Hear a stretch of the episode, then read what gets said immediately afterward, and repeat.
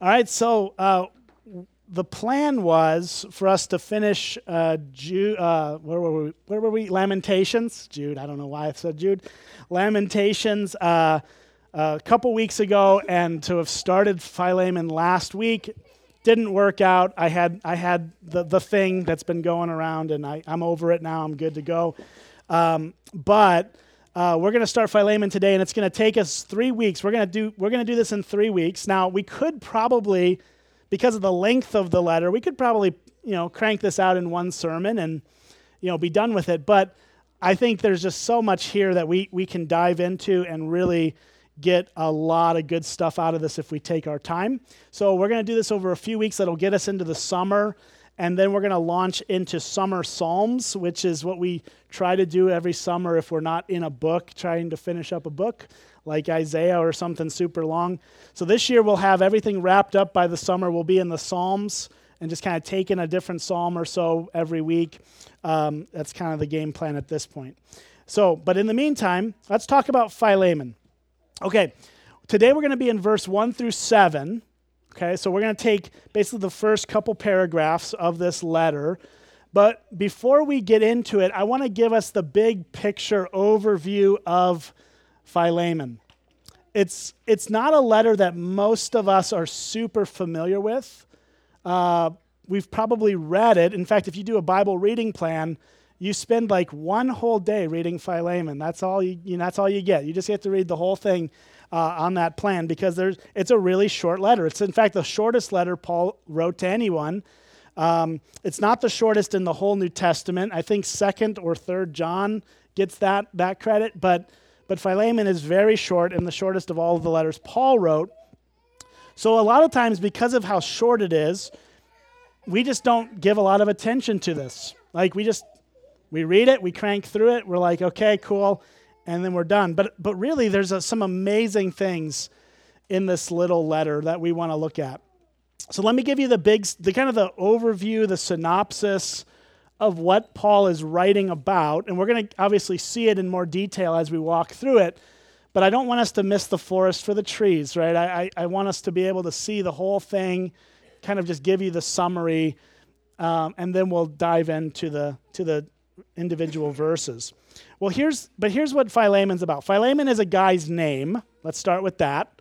Okay, guy named Philemon. He is a member, at the very least, a member, if not a leader, in the church in a city called Colossae, which we have a letter to the Colossians in the New Testament. That letter was written to the church that Philemon was a part of. Now, we don't know if Philemon was a pastor, elder there, or if he was just a member in the church. It's not totally clear. We don't know a lot about him on a biographical level, but we know that Philemon had this guy in his life named Onesimus. And Onesimus, we're going to meet him in this letter too.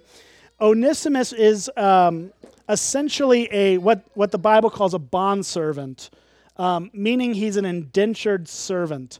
He evidently owed money or something to Philemon. He couldn't pay, and so the law of the Greco-Roman world was that you had to go to work, basically as a slave, but it wasn't forever. It wasn't for your whole life. It was really just until you paid off your debt. And so Onesimus is working for Philemon. Philemon is evidently a wealthy guy. We're going to kind of get a glimpse of that today. And Onesimus, at some point in time, decides to run away and steal in the process from Philemon to make his escape. And there's a problem there, right, initially. And so that's kind of the background of what Onesimus and Philemon have to do with each other. But the weird part is that at some point, Onesimus meets the Apostle Paul. How? I don't know. Like, nobody knows. There's a lot of guesswork out there. But at some point, Onesimus and Paul meet each other. Did Onesimus know Paul because Philemon and Paul knew each other? So maybe Paul had come to the house at some point and they met each other. That's possible. Did Onesimus and Timothy meet each other in a coffee shop, and Timothy's like, hey, you should come meet this guy Paul? Who knows, right? Doesn't matter. But at some point, they meet each other, and Onesimus, through that interaction with the Apostle Paul, becomes a Christian. He becomes a follower of Jesus. And Paul gets all of this background about Onesimus stealing from Philemon and running away, and essentially what happens through this letter, it's an amazing letter, Paul writes it, hands it to Onesimus, and says, here, bring this back to Philemon for me, and tells him to go home. And this letter is carried by Onesimus to Philemon. The guy who stole from him brings this letter to him. And what Paul is doing in this letter is basically calling on Philemon to forgive and to welcome back Onesimus into his, not just his home, but his church, and into fellowship as a fellow believer. It's an amazing thing. It's a very short letter. It's definitely one of the most personal letters that Paul writes, because he's not really writing specifically to a local church, although the church is mentioned here, and we're welcome to read it. Obviously, it's in the scriptures because it was for the church, but nonetheless, it was really a personal letter dealing with how does Philemon welcome in a guy who has wronged him and done harm to him, but is now a brother in Christ. And what does that welcome look like? It's a cool thing. It's really good stuff. So here's what we're going to do. We're going to look at this. There's a lot of angles we could take through this book. We could look at the angle of forgiveness, and we will touch on that next week more specifically. I mean, we can take a lot of different angles, but the overarching angle I want to look at is, as is assumed by the title here, is how do we welcome people into the church, into the fellowship of believers in general, right? But specifically, how do we welcome people into the church who have a reputation that maybe isn't positive? We're in a small town, right? You know a lot of people. Think about that person, that one person. You're like, ooh, if they walked in, I'm not sure what I would do. That's what we're talking about here. How do we welcome in people, welcome them to Jesus, even if they've done wrong, or if they're misfits, or we just don't know what to do with them, or whatever, right? Those are the kind of questions that we're going to answer. All right, so that's the introduction. That's the big picture. You're going to catch most of that detail I just gave you as we read the letter. I've tried to avoid the speculative stuff because I think, there's a lot, when you read commentaries on Philemon, there's a lot of speculation about all this stuff. But the fact is we just don't know all the details. We don't need to know all the details to know what Paul's trying to get across.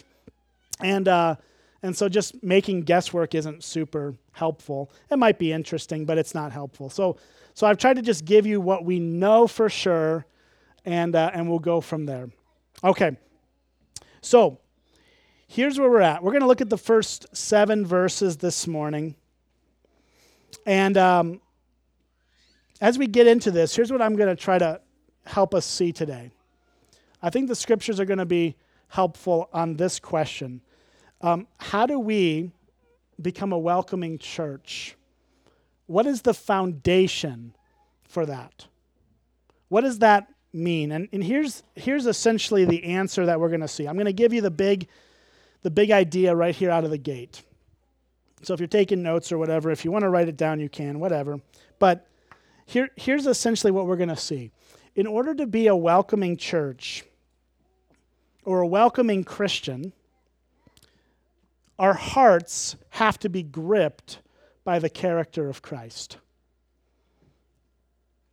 To be a welcoming believer, to be a welcoming church by extension, right? Because the church is a group of believers.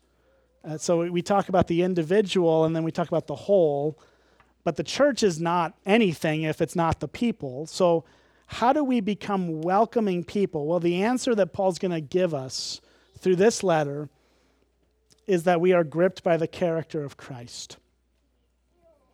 So let's look at this, okay? We'll start in verse 1 here. The words will be up on the screen for you too. It starts this way. This is a letter, so it's written in a format of a letter from the ancient Greek and Roman world, which the way they wrote letters back then started with the person writing the letter introducing themselves. That's kind of backwards to how we write letters, right? We start with the person we're writing to, and then we say what we need to say, and then we conclude with our name and we sign off. That's a little different in Paul's world. They wrote letters with starting with the person writing the letter, then addressing the person they're writing to, and then having the body of the letter follow that. So here's what it says. It starts with Paul. So Paul's writing this letter. He's introducing himself. And he introduces himself, interestingly, as a prisoner for Christ Jesus. Paul, when you look at most of Paul's letters, the overarching introduction or way of introducing himself that he uses is as an apostle, or sometimes as a servant of Christ. Very rarely, though, does he call himself a prisoner for Christ. But he's calling himself a prisoner for Christ because that's literally what he is at this point in time. Paul is in prison as he's writing this letter. So that makes you wonder, well, how did Philemon or how did Onesimus meet Paul if Paul's locked up in jail? Well, Paul was most likely under a house arrest situation. So he's not in a jail cell, but he's under house arrest. And so there was probably the possibility for people to come and see him. It says, Paul, a prisoner for Christ Jesus, and Timothy, our brother. So Timothy is also mentioned here as an author, but he's probably not actually writing the letter. He's probably just putting what Paul says down on paper, right? So Paul sometimes would just dictate his letters to his friends and his helpers. So Timothy does get a credit there because he probably wrote the words that Paul was speaking. Okay, here it goes. So now, to Philemon, our beloved fellow worker. So that's who this is written to Philemon, our beloved fellow worker, and Apphia. I don't think I said that right, but she's dead. She doesn't matter, so no, just kidding. She won't be offended. Apphia, our sister, and Archippus, our fellow soldier, and the church in your house. So notice who he's addressing. He's primarily addressing Philemon. He mentions this gal Apphia, or something like that. He calls her our sister. Was Apphia Philemon's wife, perhaps? Maybe just another gal in the church. Archippus, we don't know who this guy is either, but he's mentioned. And then the whole church in your house is also mentioned. So the church in Colossae, which evidently meets in Philemon's house, which tells us that Philemon is a wealthy dude. He's got a big house. He's got a big enough house to have the church meet in his house. So that's who's addressed. Now, again, this is kind of like we kind of read through this and go, all right, fine. It really doesn't have a huge amount of content here, but we're just getting the foundation of what this letter's about or what he's writing to. Now let's get to verse 3. Verse 3 is where the body of the letter begins to happen. Here's what he says. Grace to you and peace from God our Father and the Lord Jesus Christ. Paul is always, it seems like, in pretty much every letter, starting his letters with this phrase, grace to you and peace from God and through the Lord Jesus Christ. You can go through pretty much all of Paul's letters, not every single one, but the vast majority. He uses this phrase. Why is he using this phrase, grace and peace? Well, because for Paul, this is essentially the shorthand version of the gospel. Grace and peace are the concepts that summarize the gospel, the good news of Jesus. And he's establishing right out of the gate that he wants the church, he wants Philemon, he wants whoever he's writing to know and believe in and embrace the good news of Jesus, which is from grace and creates peace. Right? So grace and peace, common phrase that Paul uses a lot. Sometimes it's so common we just sort of ignore it or fly through it because it's so regular in his letters. But the concepts here are vitally important, and they do serve as the very foundation for what he's actually going to try to get Philemon to do. If you don't start with the gospel, then you've got nothing else to build on. So let's talk about very quickly grace and peace. Why do those two words point us to the gospel? Well, the first thing is this, that grace is simply the undeserved, unmerited gift of God's favor through Jesus. That's what grace is. It is the foundation point of all of our relationship with God, that we have this grace, this gift that's been bestowed on us, not by works, not by our accomplishments, right? Getting something for what we do is called a paycheck. It's not a gift. Grace is a gift. Grace is God saying, I'm going to show you kindness, favor, love, acceptance, and everything else that falls into the gospel purely because of who I am and what I've done for you in Jesus, not because of you. That's grace. That's the foundation of all of the gospel, is the grace of God poured out for us. Now, you would think, well, why don't you just say that and be done with it? But Paul adds another word to this, right? He adds the word peace. What is peace? Well, peace is the result of grace. Peace is the end result of getting grace. Peace is the relational restoration with God that we desperately need. The grace of God that's bestowed on us apart from ourselves, apart from our work, results in peace with God through Jesus, that we can have a restored relationship with Him. And these two things, grace and peace, put together form the foundation of the gospel, that we get what we don't deserve. We get kindness when we deserve wrath. We get forgiveness when we deserve condemnation. We receive all the blessings that God has for us totally apart from ourselves, totally apart from what we do. And then as we receive that, what we get is a restored relationship with God that forms peace. It's a great thing. So Paul starts this letter out with grace to you and peace from God, our Father, and the Lord Jesus Christ. And then he really begins to address Philemon personally. Here's what he says. Look at verse 4. He says, I thank my God always when I remember you in my prayers. Why does he thank God when Philemon comes to mind, right? When I remember you. So when God brings Philemon to Paul's mind and he's praying for Philemon, he says that what he does is he thanks God for him. But there's a reason why, right? Verse 5 says, it's because I hear of your love and of the faith that you have toward the Lord Jesus and for all the saints.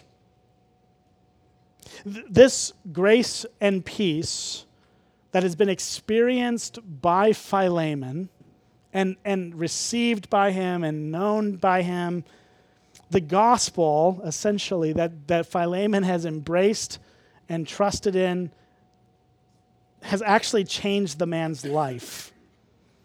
That's what Paul's saying. Paul's saying that this grace and peace to you from God our Father and the Lord Jesus Christ actually has led Philemon to be a man that has been transformed by that grace.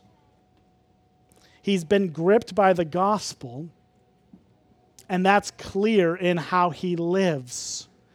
Notice how he lives, right? Paul says it in verse 5. Paul hears of the way he's living, which is defined as love and of the faith that you have toward the Lord Jesus and for all the saints. So what he's saying here is essentially how we would say it is, Philemon's a dude that loves Jesus and loves people. And we got to say this, if loving Jesus and loving people isn't in your life, there's a very good chance that the gospel's not in your life, right? Because this is literally the thing that God creates in us, a heart of love for Him and a heart of love for one another. And Paul is saying, I'm thankful to God when I remember you, Philemon, because I hear about the love and faith you have towards Jesus, right? He loves Jesus. That's the foundation, and loves all the saints. Now, depending on your background, when you hear that word saints, a lot of times what comes back to your mind may be some dead Christian up there that the church claims did a miracle or something. That's not what Paul means by saints. He never uses that word in that way. He always talks about the saints as living, active believers in Jesus, right? So if you're a believer in Jesus, this is what you are. You are called to be apart from the world, brought into Jesus, made into a new person. And that's what Paul's saying, is that you, Philemon, love Jesus. That's evident. And you love all the fellow believers in the church. So the grace of God is evident in Philemon's life. He's being commended for this.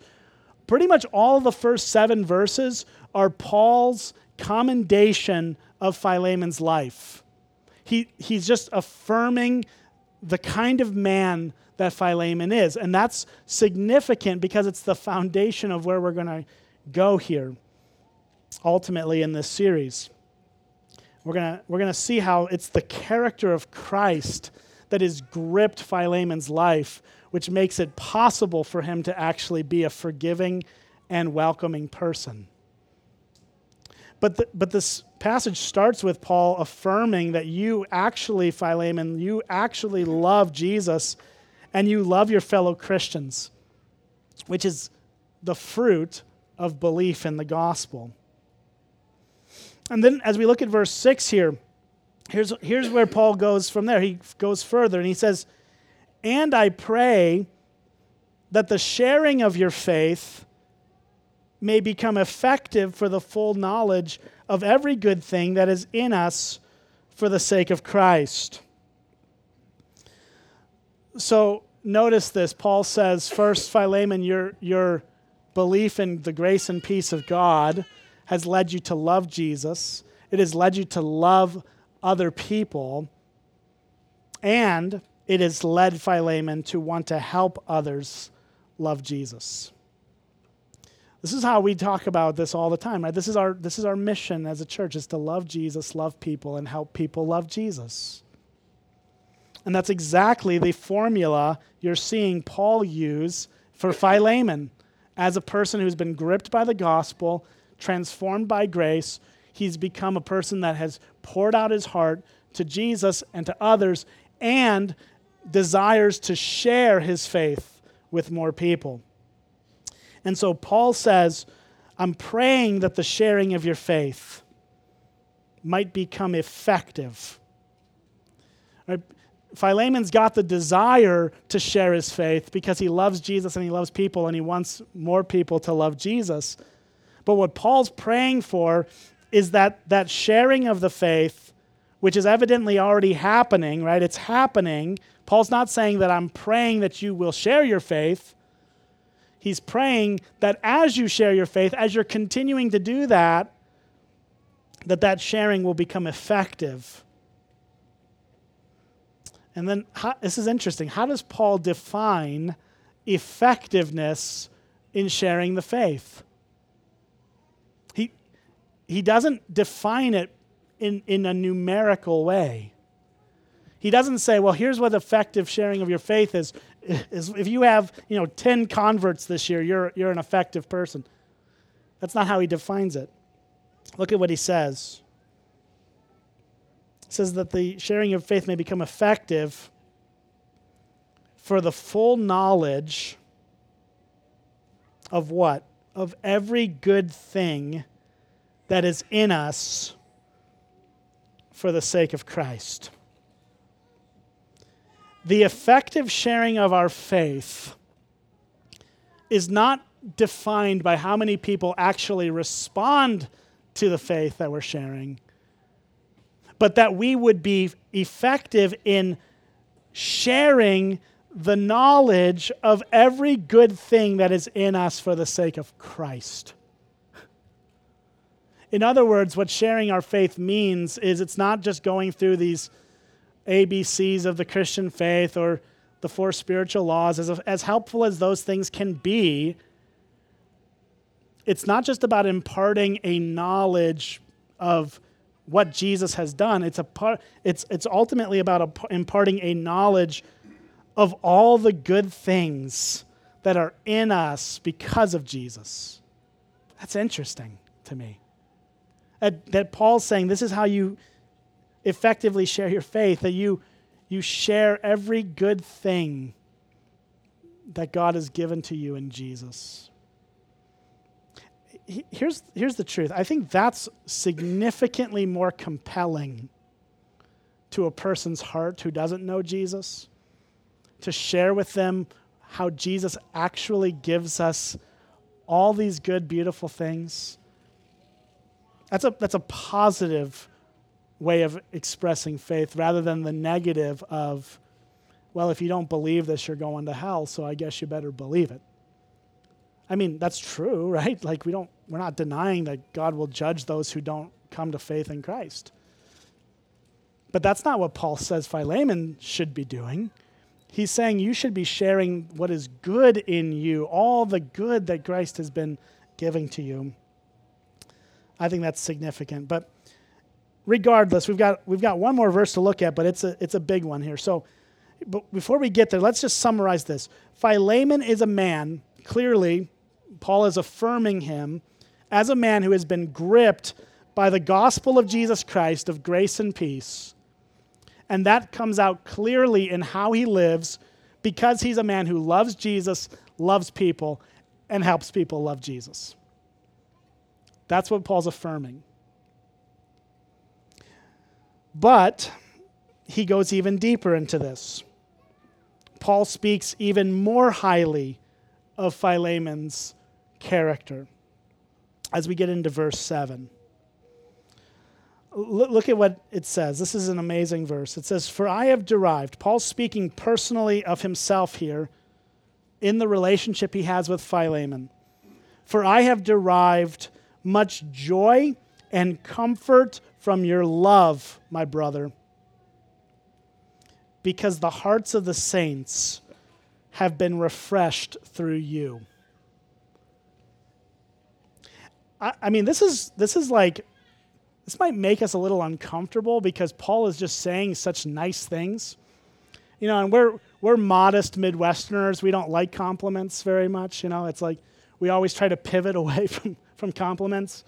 And that's okay. Like, I don't know. That's just who we are. But listen, this is what Paul's doing. He's just like affirming this guy. And it's really actually humbling how much he affirms Philemon's life. But let's see, how is he doing this? He affirms first his commitment to the gospel, which is evident through his life. And then verse 7 goes even further, showing us that because he's been gripped by the gospel, and that's evident in his life, the very character of Christ is being borne out in fruit in Philemon's life. It's evident in his life. Look at the three things that Paul says Philemon is. To Paul, he's saying this is how he receives, these are the things he receives from Philemon. "For I have derived much joy," first thing, joy, "comfort from your love, my brother." So joy and comfort through the love that Philemon has, "because the hearts of the saints," the hearts of the believers, "have been refreshed through you." You're seeing three things here. You're seeing joy, comfort, and refreshment in Philemon's life. Not that these are just the things that Philemon experiences, but these are the things that others experience as Philemon interacts with them. Joy is, of course, we know that we kind of make this synonymous with happiness. Happiness is fluctuating, and it It really depends on our circumstances, but joy is contentment in the midst of anything that comes our way. And we know that Jesus was a man of sorrows and acquainted with grief, but he was also a man of great and full joy because he was a Spirit-empowered man. And the fruit of the Spirit is love and joy and many other things. But love and joy are the first two things out of the gate that Paul shares that are the fruit of the Spirit of God. The things that flow from God the Holy Spirit are love and joy and peace and all the rest, right? And so joy is something that, this is interesting, joy is not just something that Philemon himself is experiencing. That's not what Paul's affirming him for. He's not saying, hey, you're a joyful guy. He says, I have derived much joy from you. Like, Philemon's joy is overflowing out of his life, so much so that Paul is catching some of it on himself. I'm getting joy. I'm deriving joy from you. That flows from the heart of Christ, right? That flows from the character of Christ through the Spirit of God. The second thing is comfort, right? He mentions comfort right after joy. This is interesting that Paul says, I've derived much joy and comfort from your love, my brother. I just... Man, I know people that I would say I spend time with you and I feel comforted by you. That's like an intangible thing, right? We can't necessarily put our finger on what that is, but you know it when you experience it, right? You know it when you're in the presence of a person who is just a source of comfort to you. And ultimately, we know that we receive all comfort from Christ. He calls us to come to him, that we might have our burdens lifted from our lives. Philemon is a man who's been gripped by the gospel, and so these things are coming out of his life. And they're impacting the Apostle Paul. He's saying, I'm getting joy and comfort from your love, brother. And then even further in, it says, because this joy and comfort through the love of Philemon is coming into Paul's life, because, look at this, the hearts of the saints have been refreshed through you. There is a refreshment in the presence of Philemon. That when people spend time with this man, they walk away feeling refreshed in Jesus. That's like another really intangible thing. But again, you know it when you have been with someone like this. So don't miss what's happening here. This is really, just let's put this all together. What's happening here is that Paul is establishing at the front of this letter what kind of person or people we need to be if we're going to have a welcoming church. We need to be in and under the power of God's Spirit through the gospel so that joy and comfort and refreshment are experienced by those who come here and are a part of this thing. Paul is affirming these things in Philemon's life, and he's doing that intentionally in the broad, picture of the book, because he has to establish what is the character of Christ if there's going to be any follow-through with the ask. The big ask is going to be welcome Onesimus back in, which is not an easy thing to ask, given what we know about the situation. And so Paul's not like giving empty platitudes here. He's not just trying to butter the guy up. He's genuinely expressing that these things are true, but these things are the establishment of being a welcoming person. the gospel gripping the heart of a person that leads them to become a joyful, comforting, and refreshing presence in someone's life. So here's the question. As you look at those things, joy, comfort, refreshment, I've got two questions about this. First is this: is there anyone in your life who actually fits this bill? Like, this is not unique to Philemon. This should not be unique to him as a guy. This should be true of all of us. But do you have anyone in your life that when you spend time with them, when you're in their presence, when you are hanging with them and talking with them and doing whatever you do in relationship with these people, do you walk away from those meetings and go, man, my heart is bursting with joy. I am so comforted in Christ because of this brother or sister, and I'm just refreshed in the gospel? Do you have anyone in your life who fits that bill? I do. I've got many by God's grace.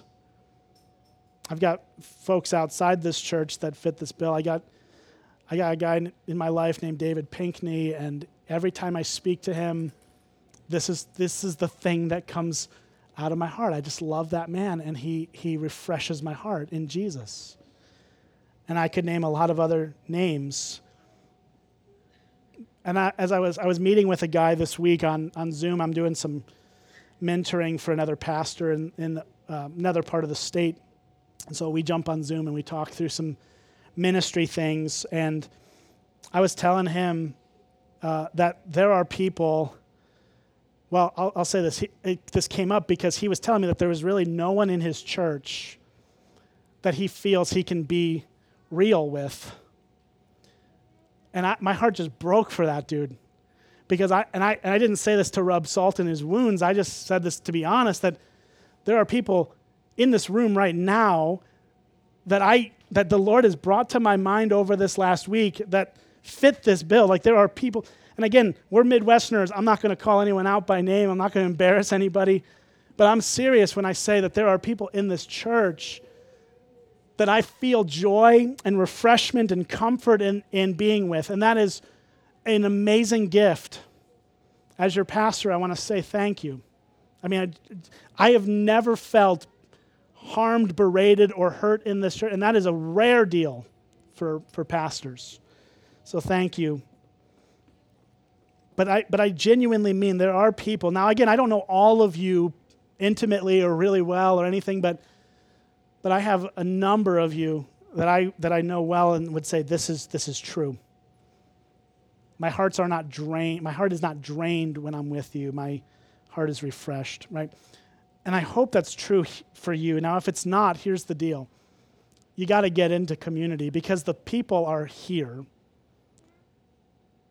You got to actually get into it though. You've got to get to know the people.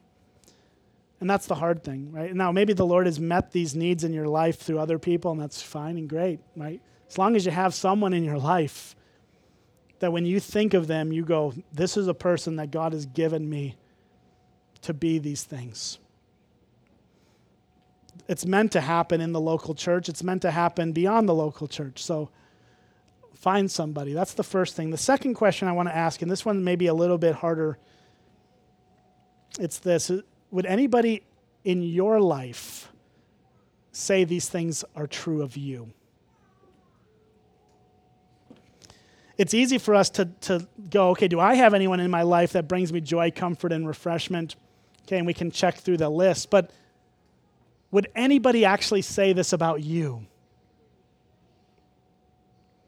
Are you a person who's been gripped by the gospel of Jesus Christ, and that permeates everything about you, so that when you are with someone, they walk away from that time with you, affirming what Paul says of Philemon, I derived much comfort and joy and refreshment through this person? And maybe that's an answer you can't give today. Maybe you don't know if you're that kind of person. But we should strive to be. This should be the desire of our hearts, to be so gripped by the gospel and the character of Christ that the very heart and character of Christ flows through us and in us and from us. We should want that.